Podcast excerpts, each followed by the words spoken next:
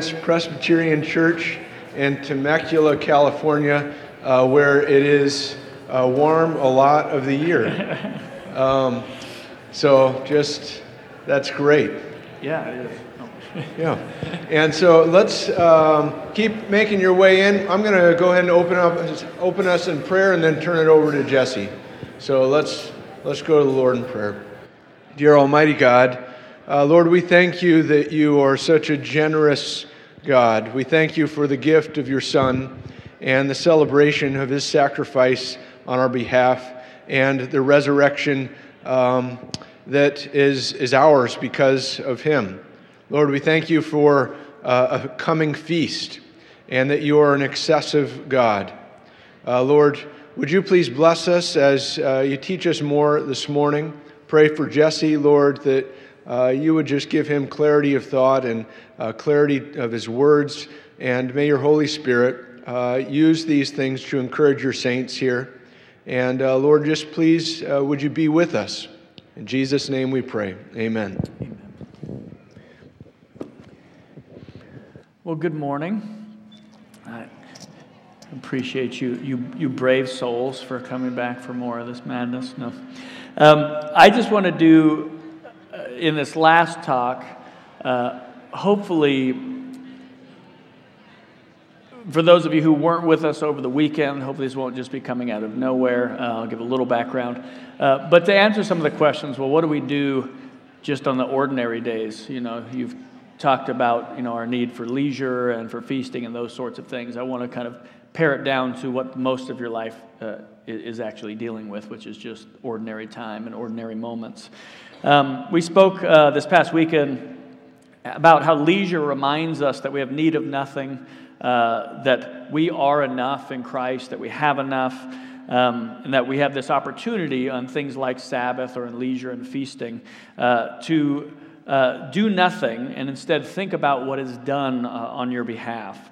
Uh, you know, we talked about the normal day being a working day, and these days being days um, that are that are spent doing something other than. Uh, well, this morning I want to talk about uh, the reality that while God has big plans for the world, uh, we, are, we are pretty small people uh, in it. And so, how do we deal with some, you know, some of those tensions? The good news is that everyone has the ability to change the horizon of possibility. Each one of you uh, really does, um, and this is going to probably sound more Kuyperian than I mean it to, but that's I'm in, I'm in Kuyper country, so who knows? Um, uh, we can change the culture uh, within a really small domain. Most of us have the ability to make a difference in the lives of those immediately near us and intimate to us, such as family and friends. Um, and in that way, in the smallest sense, people can change culture. The, that's the good news. The bad news is that on the larger scale, no one can change culture. Uh, there's not one person that has the power to change the horizon of possibility for every human being on the planet. Um, so the question is, where are we uh, on that scale of maybe you know the really important people who, who can change maybe bigger swaths of culture uh, and then most of us who can change uh, the lives of you know a designated amount of people that are providentially near us in our lives so ask yourself you know where have i been placed where have you been planted and rooted um, that you have the ability to make a difference um, and where could you go, call, you know, called by the grace of God, to extend or to make that difference? Um, and begin to then ask yourself if that's where most of your thought energy and time and worry go in any given week. Um, I don't know about you, I live in a, a town that is mainly a commuter town. So we're a, a bedroom community uh, off of San Diego, but now the traffic's so bad it feels like it's a state away. Um, so very difficult for, the, for those guys that commute. Um, but with the commute, of course, you have to listen to things. Uh, and a lot of people listen to talk radio. Uh, and uh, in talk radio, of course, it's 24 7, you know, some kind of political discourse that's usually at like level nine and a half. You know, the sky is always almost about to fall. Well, the problem with that is, you know, these guys hear that for minimally two hours a day, and that begins to fill their mind as if that's really where they're going to affect the world, is by sitting and getting angry about things that they really can't change. You know, once every few years they'll get to cast a vote, and that will really be the end of their involvement in that. But they spend hours and hours and energy, uh, you know, uh, uh, of energy poring over and worrying about and being angry about things that they have no impact on. And so ask yourself the question you know, where are your concerns and worries and anxieties? Where uh, is your energy? And then is it in relation to or in proper relation to where you actually have been planted by God? Uh, and, is it really focused on the lives uh, and the people that you can affect there? Um, a subject that has become kind of a byword in our culture is the fact that uh, we are, uh, you know, workers in one sense by nature. You know, six days were to work and one day were to rest, uh, and that's not a bad thing. You know, I think a lot of times in our culture, with you know, kind of the, the way that we view retirement or even the way that we view employment, you know, the goal is to do something big enough and quick enough to never have to work again, or to work long enough to where you can get to a place where you don't have to work anymore. Uh, but unfortunately, because of that, you know, it's tainted our view of work, and it's kind of put a negative hue, uh, cast a negative hue over the whole of it. Um, but every man and woman, even every boy and girl, uh, has been called to work. Uh, it may not be called to employment, but you know, from chores to studies to tidying up the garage to building skyscrapers or writing poems about those skyscrapers, all of it is work, and all of it, if done properly and legally, is good and beautiful. Um, God fathered all work and He called it good. Part of our problem is that we tend to, because of the fall, always run away from the good or call it something other than it is, you know, call what God has called good evil. Um, but notice, I mean, the original calling, at least in the most kind of basic terms, six days you're to work, one day you're to rest. So six, six sevenths of your life is to be taken up with work, and you know, one seventh rest. And I don't know about you, but that's a that sounds sad. Um, but it sounds sad because of, again, the way that work is encountered now, and also because of the realities of the fall and how it interrupts our work. And I think it takes reorienting yourself to what work is to understand how that could be true. You know, work is not just the thing that you get a paycheck for. You know, some of you work very, very hard and no one gives you a pay stub at the end of the week. You know, I see all these moms holding babies. Um, and while uh, you may get some thank yous here and there, uh, not as many as you should, you know, no one's uh, giving you a W 2 at the end of the year for, for what you've uh, engaged in. You know, all of our children from ages, you know, 1 to 15, at least legally, unless you work on a farm, then you can do whatever you want, uh, are workers who don't get a pay stub. Um, and I think for many of us in our mind, work equals what gets you money. Um, and of course, the more money, the better the work. Uh, but work and money, or vocation and money, uh, are not one and the same. And many times, our calling, our vocation, and our work isn't one and the same. Uh, and this is a difficult thing to wrap your mind around. I mean, if you're a, a, a you know, I'll talk to the men because, uh, well, because you're easier to pick on. No. Um, you know, you may be called to a particular sort of employ. You know, you're an engineer. Uh, and that may be what you really wanted to do. Many people are doing jobs that they didn't really want to do. They're just doing them, right? Uh, and we think, well, how can I, you know, really engage in a vocation if I didn't want to become this thing, but here I am stuck in the. Well, well, what got you stuck, or at least that's how you phrase it? A lot of times it was your other vocations that in one sense forced you to take that job because you know you're a father. That's part of your vocation. You're a husband. That's one of your vocations. You know maybe you're a little league coach uh, and this will provide you opportunity. Or maybe you're a poet just no one wants to buy your poems uh, and that's fine. We live in a world that has bad taste so that might not be a bad thing that they don't want to buy your poems. You'll, you'll die and then maybe then they'll become famous.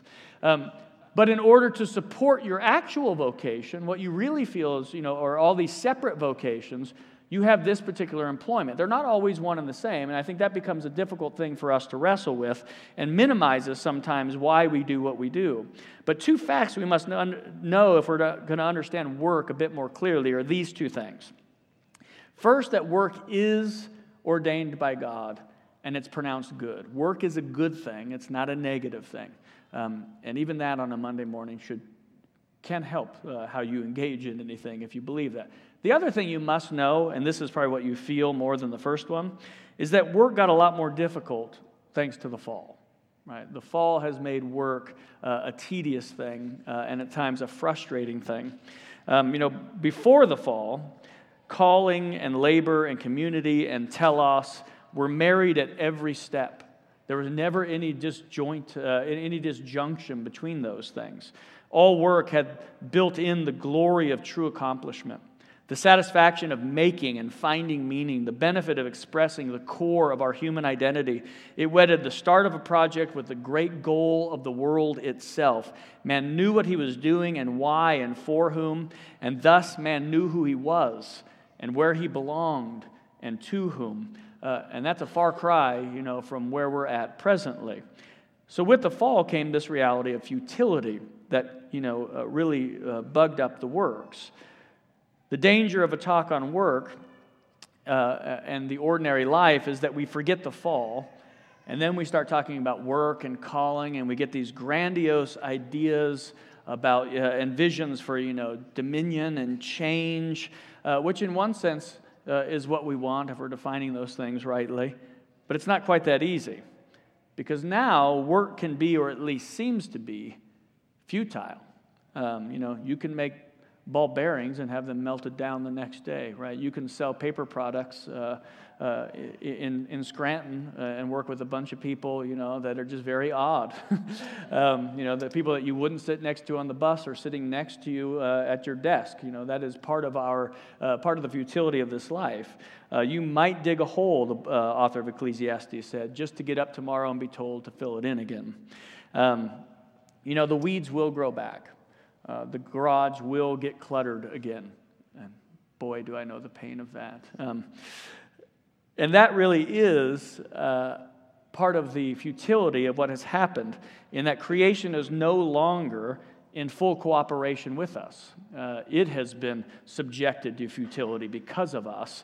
Uh, and therefore, there's this push and pull when we work uh, that can get pretty frustrating uh, when you're trying to accomplish things in this world. Um, but even in the futility, work is good. Even if your work makes you feel like you know, a robot uh, programmed to collect and sort and order. Because in the ordering and reordering and reordering of things again, we are, be- we are acting like God in little and myriad ways. Um, that is a reference to Wall-E, by the way, which is one of the greatest films of all time, if you haven't seen it. Um, you know, uh, and really, it's interesting. Uh, Brad Bird was asked, What's Wall-E about? And his answer was Jesus. And so, if that's not good advertising for it, I don't know what is. But it really is a fine film.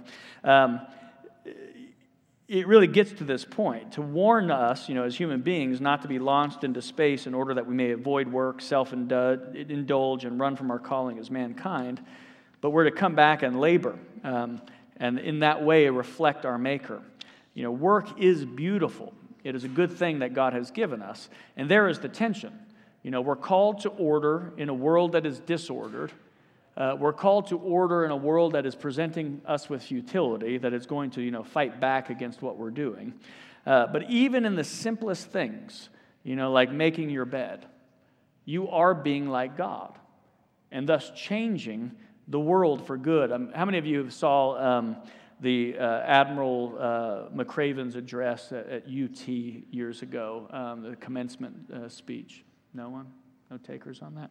Um, uh, interesting uh, talk in uh, 2014. He, he's talking about the steps that he's put into his life, you know, that really have helped him. And he, he says one of them was to make his bed every morning. And here's the reason he gives.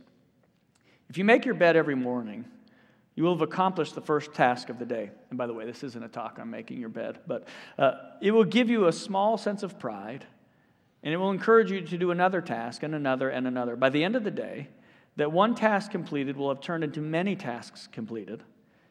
Making your bed will also reinforce the fact that little things in life matter. If you can't do the little things right, you will never do the big things right.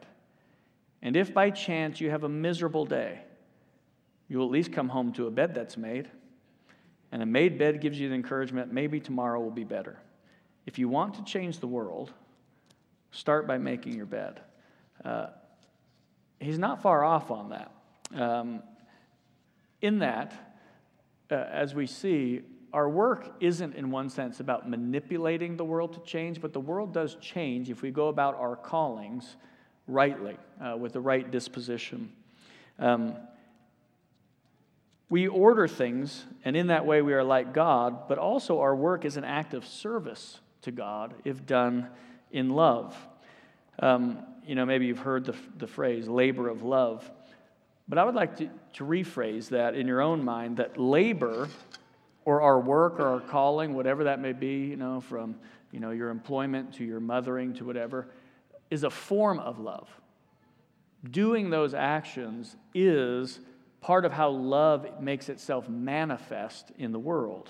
Because in the doing of thing, a thing, anything, and doing it well, we reflect our Creator, uh, and thus, in that way, we love other people. We love the people that are around us. You know, uh, it's easy to see, you know, maybe in like an Amish barn raising, like their work is really showing love. Um, but we're always showing love uh, as we're work as we're working. Um, you know, we can love other people by doing a good job. The Bible says, "Love God by loving your neighbor," and then the Bible says, "Work six days." And you think the Bible meant like, well, you know, you're gonna have to work for six days, but when you have some free time, love your neighbor. One of the ways that you show love to your neighbor is by doing whatever you're called to do and doing it well. That is a form of loving those who are around you. You know, the Bible teaches you that you have two choices. You can either serve God or money. And if we believe work is just about the paycheck, we've already answered the question of who we're serving, right?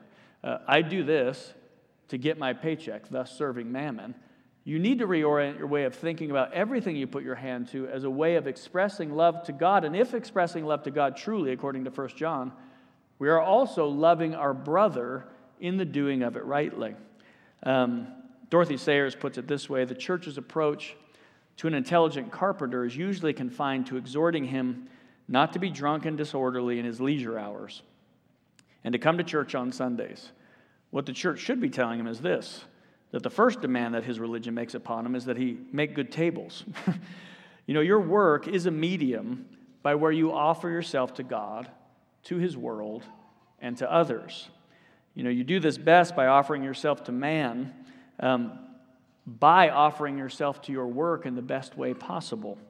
Um, and we begin to get, see, when we look at that, a secret in God's revelation.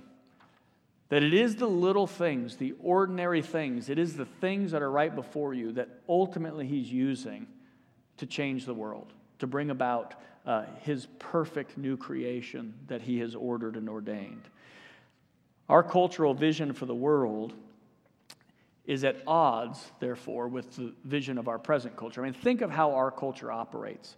Uh, we value things like stardom and celebrity and you know impact makers. You know, you turn on TED Talks and it's like, okay, I listened to three of them. I'm like, all right, I got to get way better at life than I am right now, and I've got you know, I'm really pumped up because I heard those. And I'm you know, and then by you know three hours later, I'm like, I don't know, maybe I'll just be ordinary. but it's those sorts of people who get the press, that get the accolades and the attention. We love excitement and change and the new thing and the big thing. Uh, it has pushed. Uh, our culture has pushed this vision onto all of us, from young to old. You know, we are called, you know, to, to be world changers and stars. You know, no one celebrates the fact that they have an average child. But the reality is, over half of your kids are average or below average. I mean, statistically speaking, that's just uh, the way it is. Uh, and all of you are like, well, not my kids, I'll tell you that much right now. and yet, of course, what we prize is, you know, oh, you know, this child did this, we're going to, you know, the reality is, most of our life is ordinary. Most of us, in one sense, are ordinary. The rise, of course, of social media has helped people to seek to construct this sort of world. You know, mini stardom, you can become your own celebrity. And not only your own celebrity, you can instantly find out how you rank in the world, right? Uh, you know, little these little self-justification tabs, like I got 70 people who love me according to this thing. You know, never mind, it's like a built-in prerequisite. If you're friends, you have to like it you know. Uh, and if you're not, like, well, why are they mad at me? What, what did they hate about my post? Uh, but we get this built in, you know, special reinforcement. It's a world where we like the special. Um, But then we have to make everyone also feel special. It's a strange conglomeration, you know, much like the, move, uh, the Lego movie. You're the most talented, most interesting, most extraordinary guy in the universe. And so is everybody. but, uh, you know, we, we try to construct this world where we really do present in our own life, see, we're making it. We're, we're also, you know, up there and ranking in the world at the way, uh, the way that the world says. You know, um, Alina Tugend tackled the same issue from a slightly different angle in her New York Times column, Redefining Success and Celebrating the Unremarkable, in which she uses Brene Brown's line In the world, in this world, in ordinary life, has become synonymous with a meaningless life. Uh, with that sort of cultural vision being pressed on us, how does that affect the way that we do life as Christians? I mean, does it affect how you view, view people? And does it affect how you answer the question, what are people for? You know, if you're trying to build something, people become either fans or product consumers or, you know, those who will build your brand. Uh, it becomes a very dangerous thing when what you're trying to do is promote yourself in your life. I mean, does it affect relationships and what we're willing to endure in relationships? If you've had any long term relationship of any sort, what is one fact that is inescapable? That at some point it's going to be miserable and you're not going to like that person much anymore. Uh, and again, if it's just about building our brand or becoming more you know, successful uh, you know, in the world's eyes or getting ahead, people who drag that down, you know, people who require time and meetings and, you know, apologies, that's just a weight that is unbearable. I mean, does it affect our willingness to just settle in for the long haul if we don't see big things happening? Does it affect our ability to slow down, do difficult things that with the, over the long haul have long term results? How does it interpret for us the blandness that makes up for most of our in between times in life. I mean, most of your life is not going to be what's posted uh, through your vacation pictures on your social media feed, right? That was that one week out of the 52 that you lived that year. Most of your ordinary times are just the bland times with nothing, if you will, uh, overly exciting going on in them. What do we do with those normal moments of life? And what will we do with them if we're uh, viewing them in this sort of way? What does this sort of mentality in our culture teach us about work and family and friends and community and location and free time and money? Uh, the Onion wrote uh, this particular article Unambitious loser with happy, fulfilling life still lives in his hometown. Uh, longtime acquaintances confirmed to reporters this week that local man Michael Humsmer, an unambitious 29 year old loser, who leads an enjoyable and fulfilling life, still lives in his hometown and has no desire to leave. Claiming that the aimless slouch has never resided more than two hours from his parents and still hangs out with friends from high school, sources close to Humsmer reported that the man, who has meaningful, lasting personal relationships and a healthy work life balance, is an unmotivated washout who's perfectly comfortable being a nobody for the rest of his life. Quote, I've known Mike my whole life. He's a good guy but it's pretty pathetic that he's still living on the same street he grew up on and experiencing a deep sense of personal satisfaction, said childhood friend David Gorman. Uh, as soon as Mike graduated from college, he moved back home, started working at a local insurance firm. Now he's nearly 30 years old, living in the exact same town he was born in, working at the same small time job, and is extremely contented in all aspects of his home and professional lives. It's really sad, end quote. But ingrained in many of us, as though that's you know, very tongue in cheek, is the idea that something big or exciting needs to be happening, or we have failed, or at least should be dissatisfied and longing for something that's coming down the pike. I mean, ask yourself how often discontent bubbles up in you. Uh, how often do you feel a sense of needing or wanting more, uh, and not even being sure of what the want or the need out there is that you have? You just know this can't be it.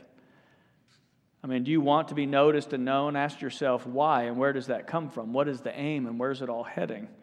What is the big goal of life and what's your place in it? Uh, is it supposed to be this big, exciting, world changing thing? And if so, what's the big payoff if you get it? You know, the Bible does make or give to us a big vision of the world. it makes plain that God's goal is truly world transforming, right? There will be a new heavens and a new earth. There's nothing less than that on the, uh, that's on the docket. And in some sense, it's no wonder that people have a feeling that they were made for more, that somehow the workaday life of the average person can't be all that there is. And that's true. We were made for merely more than work or mere existence. We were made for glory, and there's something in us that knows that we were made for it, but how we go about seeking it without God's instruction is always problematic, and it's always self defeating, and it always uh, draws, drums up more discontent than we had previously. Well, how does the vision come to pass? Well, if great things are to be accomplished, we assume that great things must be done, right? Uh, if the goal is great and we've got to succeed in some big way, well, then surely some big stuff is what gets us there.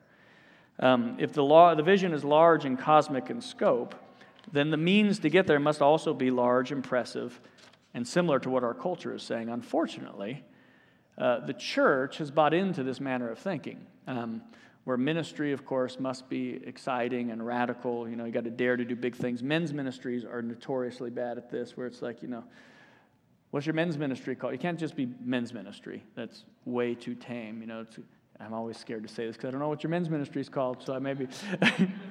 you know, the holy platoon of muscle bound, you know, world beaters for Jesus are meeting on Tuesday. It's got to be something like really big. Um, but what happens, you know, the week after the big conference or, you know, once you finish the book, when you get home and your kids still have attitudes and your communication with your spouse is still horrible or you still struggle in that area of sin? You still have to go to work at the same job with the same boss who undervalues you and puts you to the same and put your hand to the same mundane task that you've been doing for 20 years. You know, what often happens is a deep seated dissatisfaction, or even beyond that, a despair, you know, what we have come to term midlife crisis and many other things. Uh, we either need to change everything, right? I need a Corvette, or do something bigger and better, or we get sorely depressed about our lot in life and wonder how we got here knowing that the hole is just too deep to dig out of now. I mean, when I counsel men, one of the things I always hear or often hear is, "Oh, I mean, it's too late for me to change careers now."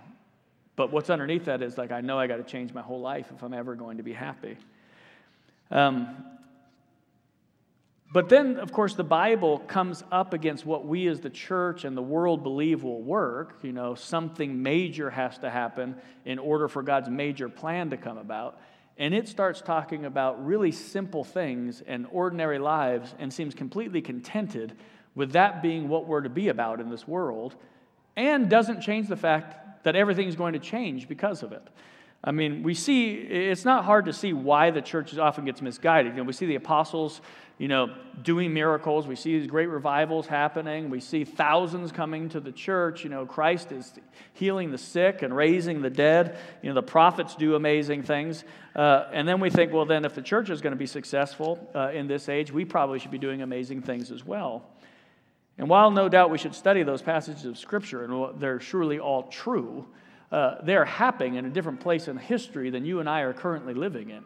Uh, and by the time the apostles start writing the church uh, uh, at, toward the close of the canon and starts talking to congregations, you know, that aren't traveling uh, to Jerusalem to keep feast, they're just living in the same town they've been living in, you see a major shift in how the apostles are addressing these people and how, what they're supposed to be doing with their time in order to serve the kingdom. Um, they aren't asking them to go out and seek to be imprisoned or even protest or work miracles in the city square. Uh, instead, they say things like, you know, husbands love your wives and wives honor your husbands and so forth. It's a far cry from the radical drumbeat uh, that we often call faithfulness. Notice what Paul says in 1 Timothy 2. First of all, then, I urge that supplications, prayers, intercessions, and thanksgiving be made for all people for kings and all who are in high positions, so that we may lead a peaceful and quiet life, godly and dignified in every way. Note with me that Paul takes the grand view to start. He begins with the big people, the important ones, you know, the movers and the shakers, and he enjoins the church pray for them. Pray for the highest powers in the known world. And notice his purpose clause. Why? Why should you pray for them? so you can live a quiet life and just be godly and dignified. You know, not so that you can also, you know, join the cabinet necessarily, or, you know, you can uh, uh, be front and center in the paper next week, just so that you can go about your business as a godly Christian without any interference or molestation. In a culture that says if you're somebody, you got to make some noise, or a church culture that says you have to be radical or else, Paul says, pray for the big shots so that you can just have a quiet life that, in one sense, is unnoticeable. In one sense.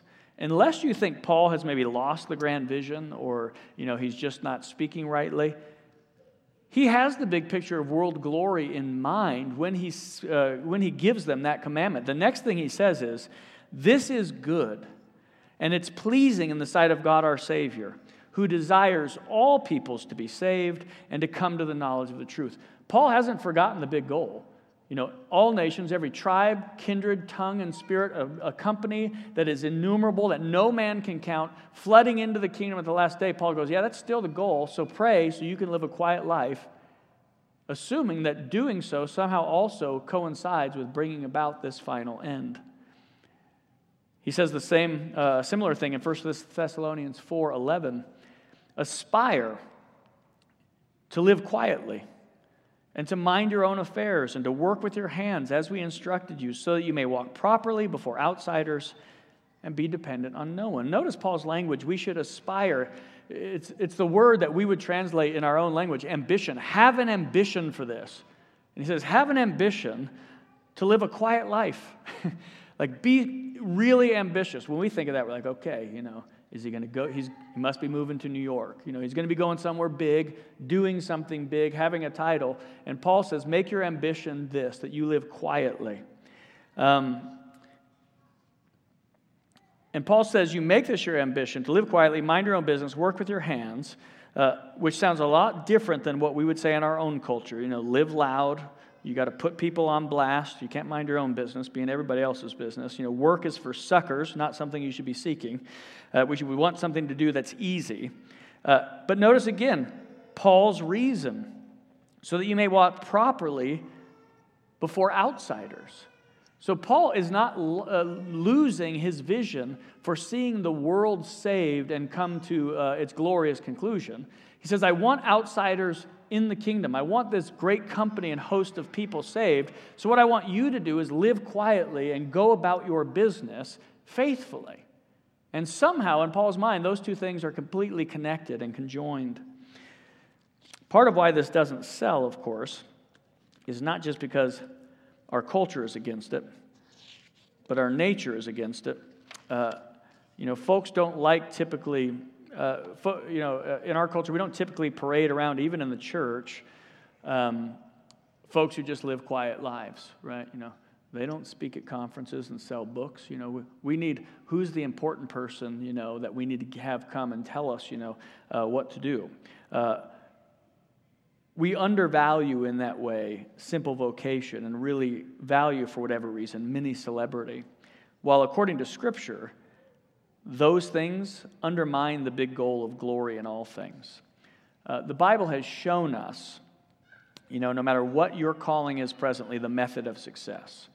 Um, that we really do believe in a, a theology of the cross, not just as a thing that atones for our sins, which it surely does, but shapes our very lives, right? And shapes our way of viewing reality uh, what things are wise and what things are good. It all has to be filtered through the cross if we're going to see anything rightly, if you're going to have the right vision for anything in this world. Um, our salvation is rooted, you'll notice, in the weakest part of Christ's ministry, not in his most powerful moments. When Paul wants to tell us of God's greatest act of love, or his greatest power to redeem, or his greatest moment of triumph, it's not Jesus turning water into wine or healing the sick or calming the sea. It's Jesus giving up of himself, opening not his mouth, and sacrificing all that he has for others. It's this act of humiliation and weakness and apparent defeat by which God wins over all the powers that be. The foolishness of God, we are told, or the foolishness of the cross, is the very wisdom of God. The seeming wisdom of glory, Paul says, is the utter foolishness of the world. And if we don't get that right in our heads, not just theologically, but how we approach, you know, Monday morning and Tuesday morning, because it's going to look a lot like Monday morning and Wednesday, then you're going to be constantly frustrated and missing some of the great splendors of this life. You know, if the cross is God's wisdom, then you'll notice he uses the cross as a signpost of how he's going to get his work done elsewhere. Notice, I mean, think of the, the ministry of the church. He says, you know, I'm going to t- um, contain the glory of, the, uh, of Christ in the gospel that is spoken by broken down people. You know, words where you know guys fumble over what they're saying and you know you've had enough interns here uh, you, know how it starts. It's not a pretty thing. Sorry if you're an intern. Uh, and yet christ even uses those words right uh, faithfully taught through the scriptures to change people's lives. I mean, how many of you have had pastors uh, in the past or maybe in other locations? Uh, Dale, from what I, I know, is a, is a very articulate minister. But there are others who aren't that great, right, at the preaching portion of ministry. That's not their strongest skill set. And yet, faithfully engaged in, still bring about the glorious result of God's people being formed in his image.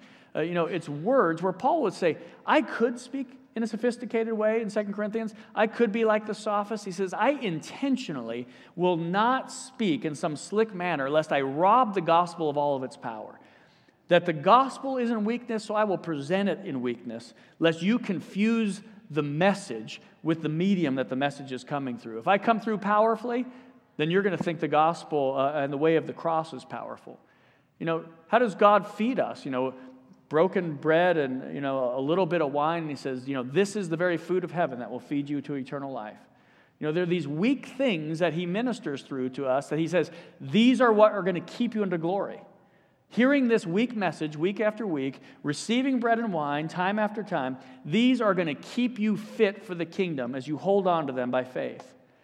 And then he says and i want you to leave here being empowered by these weak things and we automatically think, well, then as soon as I leave these doors, the mode must be power when I get out there, right? If I'm going to change things out there, even though he does all his things through weakness in here, when we go out in the world, things only work by power out there. But that's not what God says. That's not how he wants us to engage in our work and our vocation. There's this hidden glory of the ordinary life that God would like you to embrace. You know, there's a bunch of verses that command it, so I, I promise this is real, right? Have the ambition to have a quiet life, you know, uh, live at peace with all men, those sorts of things. And God says, by those things, I really will revolutionize, remake the entirety of the world. God gives himself through means to the world outside of this building. Meaning, you know, your pastors aren't going out there uh, to meet every person in Grand Rapids. But Christ expects his body on earth, you, to be an extension of his presence, right? Mediators of his presence in the entirety uh, of where you inhabit. God meets children most of the time through moms and dads. You know, and we know this because of covenant theology, but you have to embrace it for, for, for what it is. God's normal way of working through your children, or working uh, his, uh, doing his work through uh, his work in your children is through the faithful, ordinary, day in and day out parenting uh, that you supply and the bringing of them, you know, week after week before his word uh, uh, and, and them undergoing his sacraments. You know, the idea that, you know, some, some bigger thing is going to happen later on that will really impact them it, it is, a, is, a, is a fool's errand. I mean, there are things in life that have big impacts on us, no doubt. But most of the reason you are the way you are, most of the things that have really changed your life, are someone did the same old thing with you time after time after time after time until it just got etched into the person that you are. Uh, and yet, we, while we know that in principle, it's not how we often seek to practice uh, spirituality. You know, God works through moms and dads and employees and employers, and the question is are we brave enough to believe this to be faithful in it, and to be satisfied with it, to rejoice in the ordinariness of the whole thing, to be an extension, a mediator of God's goodness in vocation and home. I mean, how will it look for the members of Christ's body to be an extension of Christ on earth? We need to pick this up. Um, they will receive one another as Christ has received them. They'll be kind to one another. They'll be tenderhearted. I mean, Augustine, when he spoke uh, of Ambrose, uh, he was talking about how eloquent he was as a minister. And he says, But I began to like him at first, indeed, not as a teacher of the truth, for I had absolutely no confidence in your church. But I began to like him as a human being who was kind to me. You know, Augustine, you know, when you think of the impact that Augustine has had on the history of our church, and he says, You know, I didn't come to the church first and foremost because this guy had the truth or because he was eloquent. I came because he was nice to me. He showed kindness to me. The church will be patient with one another, forgiving one another, even as Christ has done for them. Um, when one part of God, Christ's body suffers, so will the rest. Uh, I mean, to tie the whole bundle together, we will love one another. And now we see the beginnings of the witness aspect of the church. I mean, we can be so busy looking for the next big thing that we actually miss the thing that God has called us to do. We missed the world that He's actually called us to.